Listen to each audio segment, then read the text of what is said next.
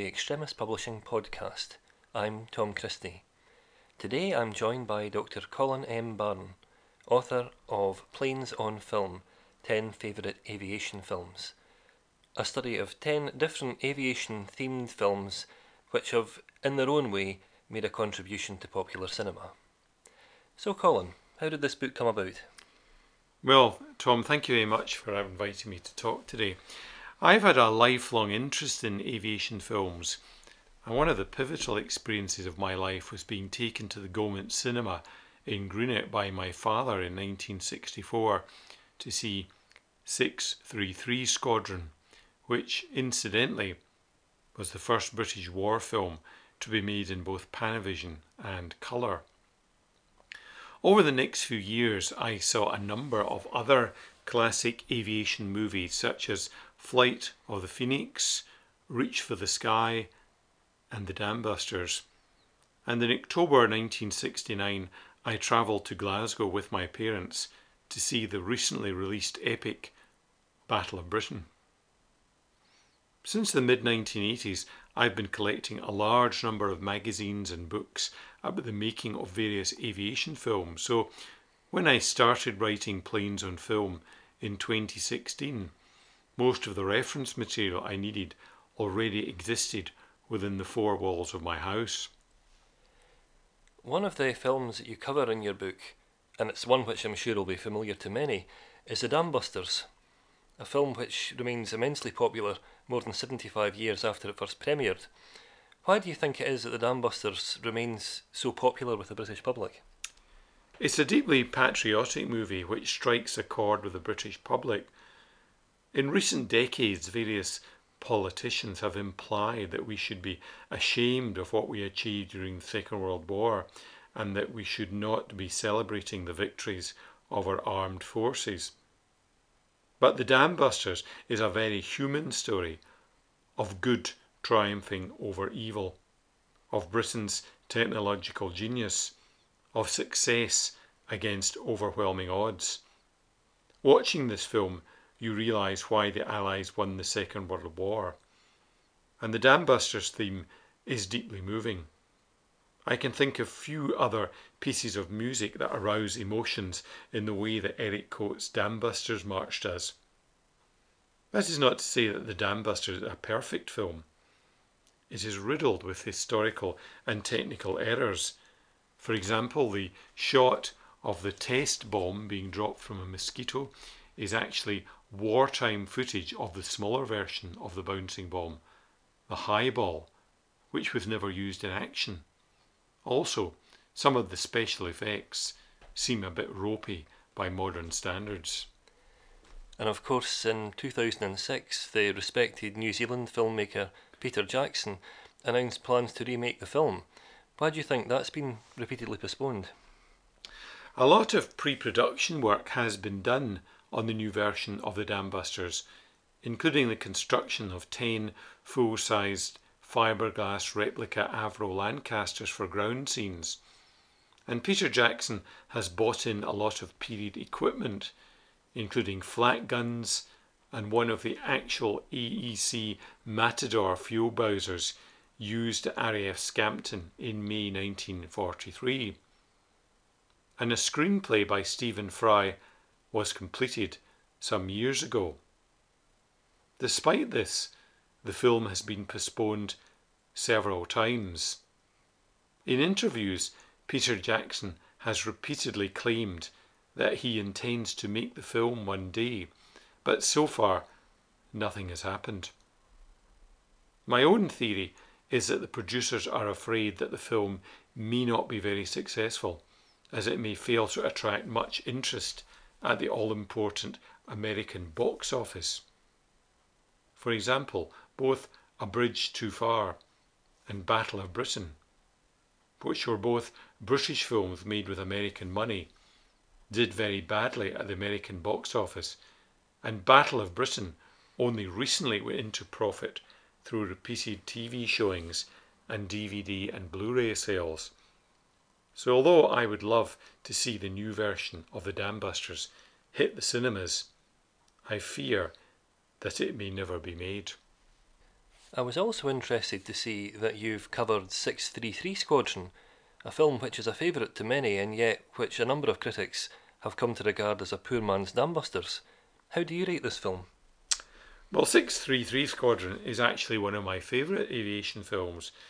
The plot about a crack RAF squadron attacking a supposedly bomb proof factory in a Norwegian fjord was supposedly inspired by the Dambusters, but was also based on a number of real mosquito missions during the war.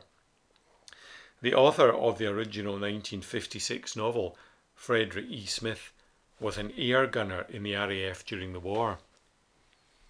The 1964 film has some wonderful stunt flying sequences, a great musical score by Ron Goodwin, and excellent photography. The full scale special effects are also superb. For example, the scene where a shot up mosquito hits a fuel bowser, and another where a Mossy does a belly landing on an airfield were achieved using real aircraft. Three real mosquitoes were destroyed during the making of the film, something that would not be allowed nowadays, as such aircraft are now regarded as priceless, irreplaceable artifacts worth millions of dollars. Where the film does fall down, though, is in some of its visual and miniature effects. The scene near the start of the movie showing 12 mosquitoes flying in formation, which was achieved by multiplying an image of three aircraft, looks very phony, as do all the sequences towards the end, showing mosquitoes being shot down. In some shots, you can actually see the wires holding up the miniatures, and in one shot, you can see what appears to be masking tape on the wing of one of the model mosquitoes. Overall, though, it is a very exciting film, and one which I would rate as one of the great aviation movies, as it does have wonderful footage of mosquitoes in action. Cliff Robertson, who played the lead role of Wing Commander Roy Grant, had a private private's license. He tried to buy one of the mosquitoes used in the film, but wasn't allowed to do so, and eventually purchased one of the Spitfire Mark 9s, which had been used in The Longest Day. 633 Squadron led to a further film about mosquito operations called Mosquito Squadron. How did that film come about? In 1966, Mirisch Films, who had made 633 Squadron set up Oakmont Productions as a low budget subsidiary with the intention that it would make war films with a budget not exceeding $1 million. The first of these films was Attack on the Iron Coast, which, though fictional, was based on Operation Chariot, the real life raid on Saint Nazaire in March 1942.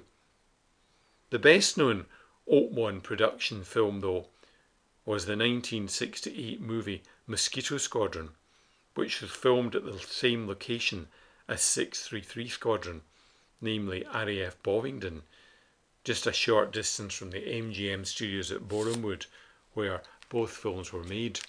Four airworthy mosquitoes and one static example were used in the filming of Mosquito Squadron and they had the same camouflage and markings as the planes used in 633 Squadron.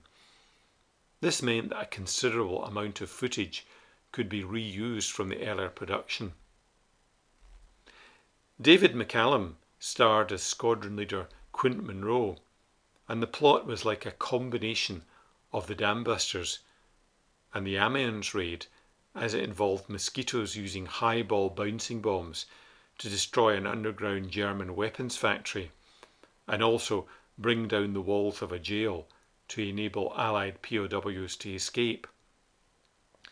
Despite its cheap and cheerful feel, and the fact that it was obviously a low budget rip-off of 633 Squadron, it is still a very enjoyable film. I would rate the film much higher than Pearl Harbor, Red Tails, or Fly Boys, all of which used horrible cartoony CGI. In your book, you've hailed the 1969 production Battle of Britain as the greatest aviation film ever made. What exactly led you to form this opinion? Battle of Britain is a film which holds a number of records, including RAF museum aircraft loaned to the film company and aircraft used for spares. 128 aircraft were used in the production. No film before or since has used that many planes, and the fleet assembled for the production in 1968 comprised the world's 35th largest air force. It's also very accurate all the aircraft used in the production were converted and painted to look as much as possible like the 1940 originals. For example, most of the Spitfires used were late war variants, which had to be cosmetically modified by removing cannons and so on. The producers were fortunate to obtain the cooperation of the Spanish Air Force, which still operated Casa 2111s Spanish built versions of the Heinkel HE 111, powered by British Rolls Royce Merlin engines. In addition, the Spaniards had recently retired a number of Hispano Buchons, which were Spanish built versions of the Messerschmitt 109, again fitted with Merlin engines. 31 of the Spanish Heinkels and 18 Spanish Hispano Buchons were used in the aerial scenes. The producers also acquired 12 airworthy Spitfires, plus 15 others, which could be used in ground and taxing scenes. Hurricanes were in short supply, but even so, six examples were used in the film, three of which could fly. The aerial sequences were filmed over a period of more than six months between March and October 1968 in Spain, Britain, and France. This was longer than anticipated and was largely caused by the poor weather in the summer of 1968, which delayed filming.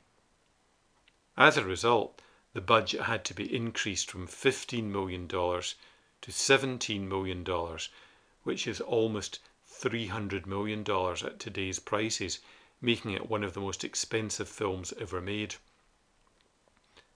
It is an incredibly realistic film.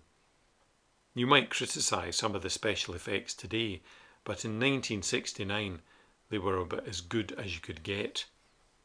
Battle of Britain was also the first film to make extensive use of radio controlled model aircraft, particularly in the Stuka scenes. Over 100 radio controlled aircraft were used in these sequences, which were largely filmed in Malta.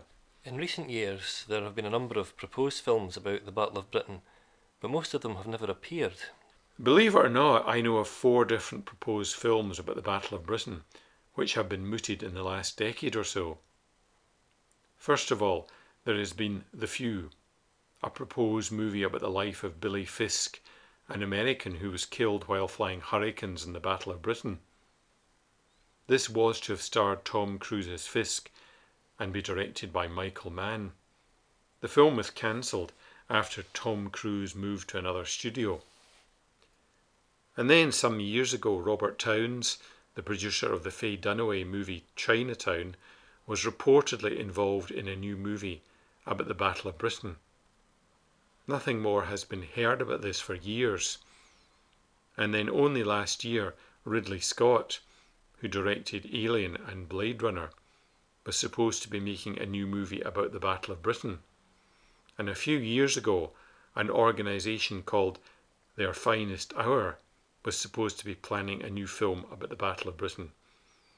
They had a stand at the 2010 War and Peace show, and that's a military vehicle rally in England, by the way, complete with one of the actual replica fiberglass hurricanes used for ground scenes in the 1969 Battle of Britain film. However, None of these films have so far appeared, and I think the problem is purely financial. Even hiring one Spitfire or one Hurricane for a single day's filming can cost thousands of pounds, even tens of thousands of pounds. So you can imagine what it might cost to put a whole squadron of them into the air. In addition, there is a shortage of German aircraft. The producers of the 1969 Battle of Britain film were fortunate to have the use of 31 Heinkels and 18 Messerschmitts and two Spanish built Junkers 52s, which were all supplied by the Spanish Air Force. But in 2018, very few genuine German aircraft exist in airworthy condition. Currently, there are a few Messerschmitt 109s in airworthy condition, plus a few Hispano-Buchons. But in 2018, there is not a single Heinkel 111, Dornier 17, Junkers 88, Junkers 87 Stuka, or Messerschmitt 110 in flyable condition anywhere in the world. So any new movie about the Battle of Britain would have to make extensive use of CGI, miniatures, and full scale mock ups to depict most German aircraft. This would mean that any new movie about the Battle of Britain would be enormously expensive. The new movie about the Polish 303 Squadron in the Battle of Britain, called Hurricane, recently premiered in some British cinemas, but this production only used just one real Hurricane, with most scenes being achieved using CGI and fiberglass replica Hurricanes. It was also a low cost production with a budget of just $10 million. The 1950s and 60s might be regarded as a golden age of aviation films because since then there have been very few entries in the genre. What do you feel are the reasons for this? Again, it's all down to cost. Films like Reach for the Sky, 633 Squadron, The Dam Busters, and Battle of Britain happened to be made at a time when it was possible to obtain aircraft at relatively little cost. For example, the four Mark 7 Lancasters used in the Dam Busters were obtained from an RAF maintenance unit and were scrapped soon after filming. 633 Squadron is another good example. At the time of filming in the summer of 1963, the RAF had just retired its last mosquitoes. All the mosquitoes used in the film were supplied by a civilian anti aircraft cooperation unit at Exeter. All the unit's mosquitoes were retired in May 1963, and most of them are used in the film either as flying aircraft or as static or taxing aircraft for ground shots. The film's technical advisor, retired Group Captain Hamish Mahaddie, was able to buy airworthy mosquitoes for just £75 each and non airworthy examples for £50 apiece. By comparison, nowadays airworthy mosquitoes are worth between 5 and 9 million dollars each. The 1990 film Memphis Belle deserves a place in aviation history because it was the last big aviation film using large numbers of real aircraft to be made in the UK.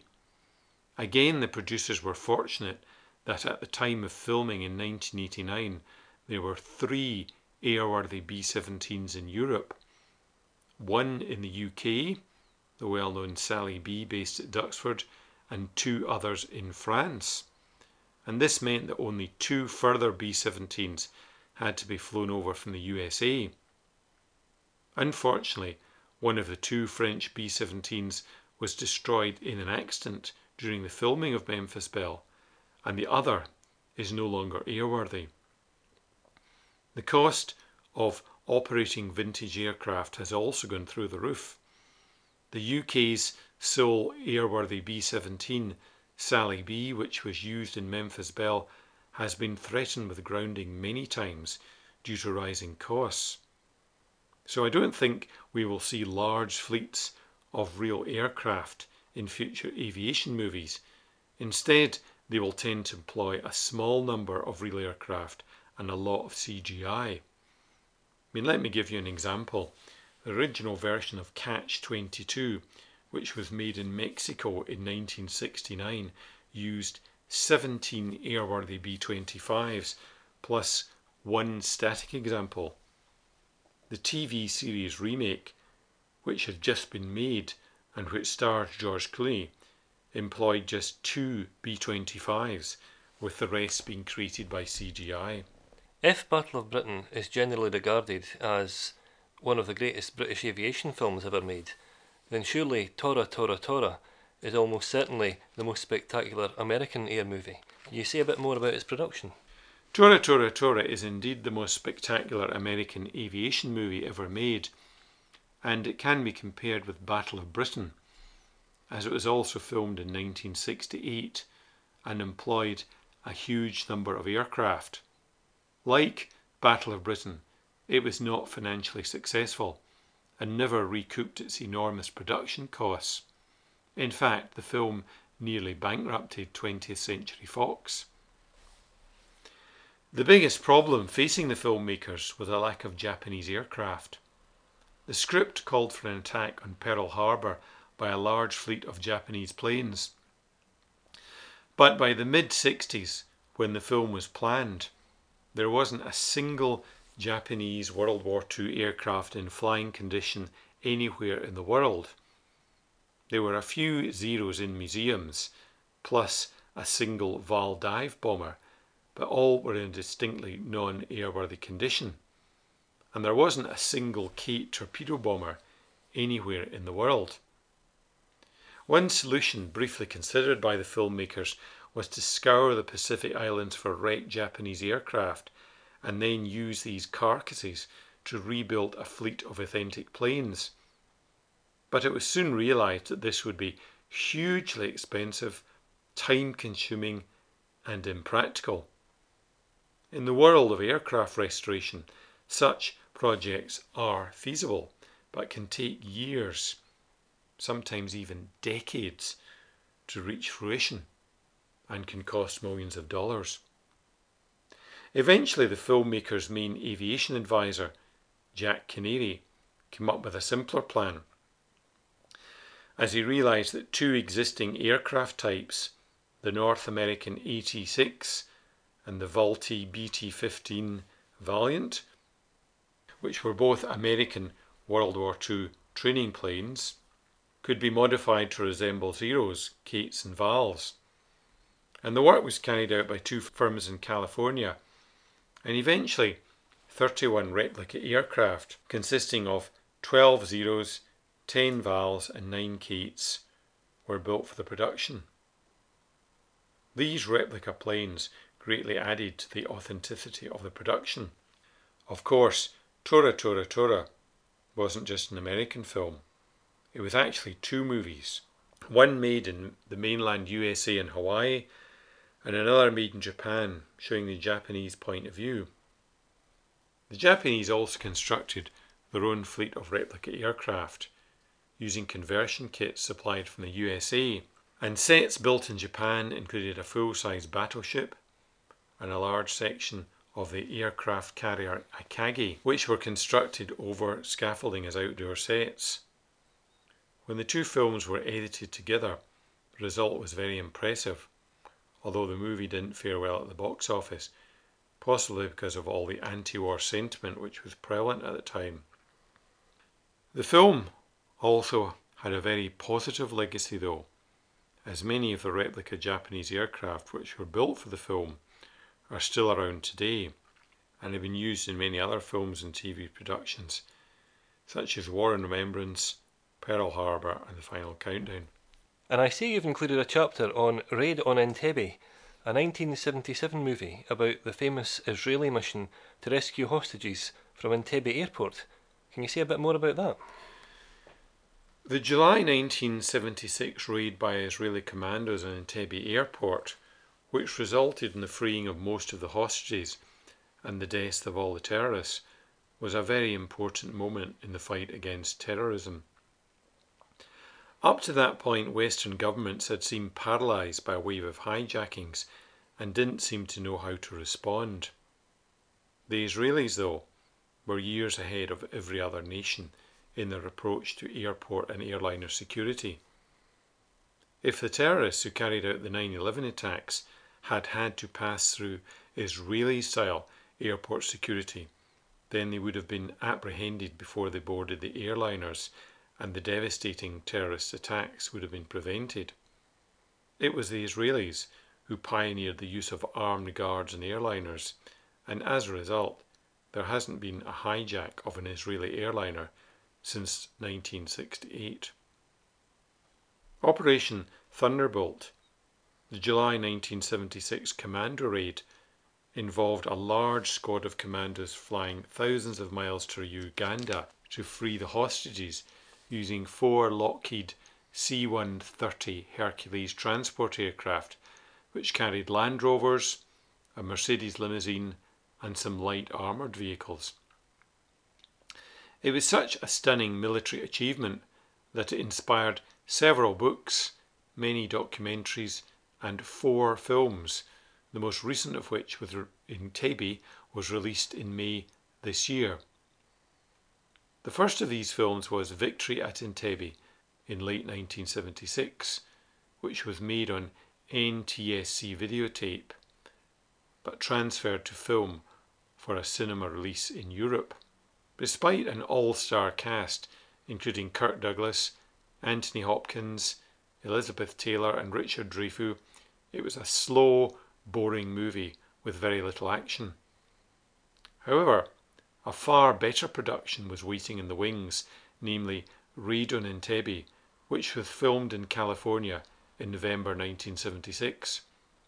Like Victory at Entebbe, it was broadcast in the USA as a TV movie, but it was shown as a cinema feature in Europe in early 1977. Unlike its dreary predecessor, this depiction of the Entebbe raid had a lot of action, as it was made with the full cooperation of the US military, which supplied C 130 Hercules aircraft, Ford M151 Jeeps, and M113 armoured personnel carriers. In contemporary cinema posters, it was described as the action in Entebbe movie to make it stand out from its dreary predecessor. It also had a very good cast, including Charles Bronson, John Saxon, Jack Warden, and Peter Finch.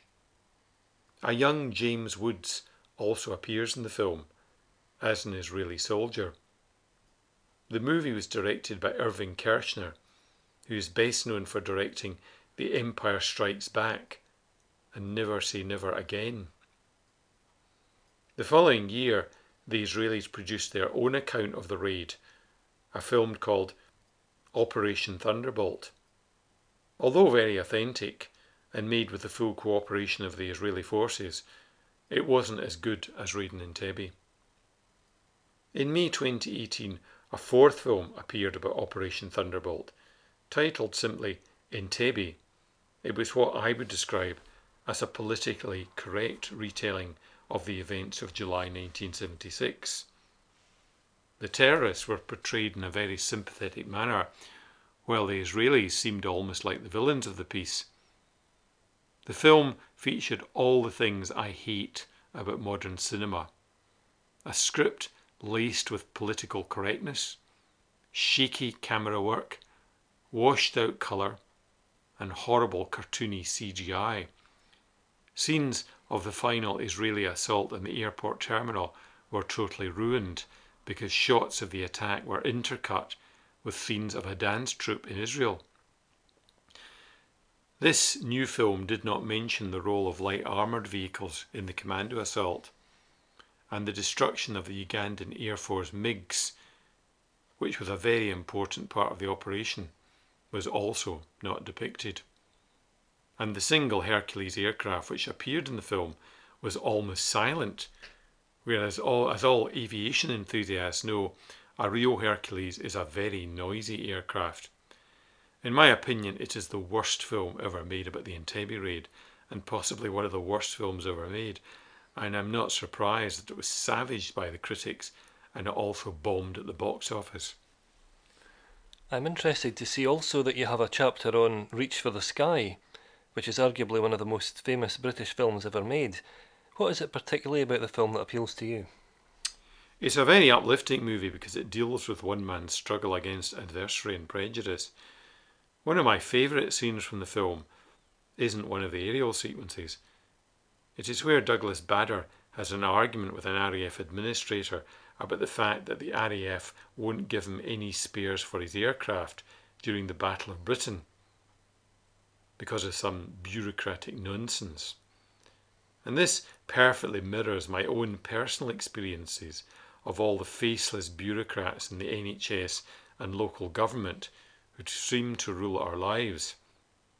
I think if local government was running the Battle of Britain, they would want the RAF to do a risk assessment before they shot down any enemy planes. Another film that you mention in your book is Flight of the Phoenix, which is based on the book by Elleston Trevor. What is it you like so much about that film? I think this film has a great dramatic structure as it deals with the conflict between a group of people who are put in an impossible situation. Their transport aircraft has crashed in the desert. They have no hope of being rescued and they have a limited water supply. Then one of the passengers, Dorfmann, played by Hardy Kruger, comes up with a seemingly crazy plan to build a new single engine aircraft out of the wrecked cargo plane. Against all the odds, they succeed and fly to safety. I think the most exciting part of the film is the engine startup sequence, where the pilot, Frank Towns, played by James Stewart, tries to start the Pratt & Whitney 2000 engine of the newly completed craft. He only has a limited supply of Coffman starter cartridges and it looks as though he is going to fail, but he finally succeeds. The tension in this scene is unbearable, and every time I watch it, I'm in the edge of my seat. What is so interesting about this sequence is that it is a piece of Hollywood science. Yes, the Coffman starter system did exist and worked in the manner depicted, but it was never fitted to the Fairchild C-82 Packet, the aircraft used in the film, which actually employed an electric starter similar to that used in a car. In the original book, author Elleston Trevor described the cargo plane as being a Salmon Rees Skytruck 4, a fictional type which was powered by a liquid cooled inline engine and used a Coffman starter system. Apart from this one technical blip though, the film is very realistic. The realism extended to the Phoenix aircraft seen in the film. The Phoenix did exist as an actual flying aircraft based around an AT-6 Texan. And unfortunately, stunt pilot Paul Mantz died when the Phoenix crashed during filming. The flying Phoenix scenes had to be completed using a North American O-47 aircraft, which was modified to look as much as possible like the first Phoenix. And finally, let's talk a bit about The Blue Max, another famous and sometimes controversial film. What is it about this film that appealed to you when you wrote the book? The Blue Max was filmed in the Republic of Ireland in the summer of 1965 using a fleet of replica World War I aircraft created especially for the movie. What is interesting about the film is that it was done entirely in camera. There isn't a single miniature, matte, or back projection shot in the entire film. Thus, the sequence where two Fokker triplanes fly under the arches of a railway bridge was done for real and was just as dangerous as it looked. A lot of planning went into this sequence, and the stunt pilot, Derek Pigott, knew that he would have to fly exactly through the centre of one of the narrow arches of the railway bridge. He achieved this by lining up his aircraft with two painted scaffolding poles, which were planted in a field beyond the bridge. The same principle that is used in a simple rifle gun sight. As long as the further pole was exactly behind the nearer one. He knew he was lined up with the exact centre of the arch. He was helped by the fact that the aircraft used in this sequence, the well known Fokker DR1 triplane, had a very narrow wingspan. Star George Peppard learned to fly for the film and flew some of the replica aircraft, but he was soon grounded by the insurers. All of the replica aircraft survived the filming and were used in a number of other World War I aviation movies which were filmed in Ireland. At least one of these replicas is owned by filmmaker Peter Jackson, who has expressed a desire to remake the film with more authentic aircraft. Well, Colin, I know that certainly I learned a great deal about aviation cinema from reading your book, and uh, there's no question about the fact that it's a study of the genre which really covers the entire gamut of aviation cinema, more or less from beginning to end. Thank you very much for joining us today. Well, thank you, Tom. Planes on Film is available to buy, published by Extremis Publishing, from all good independent retailers and online booksellers worldwide. Thank you for joining us today. I hope that you'll tune in again soon.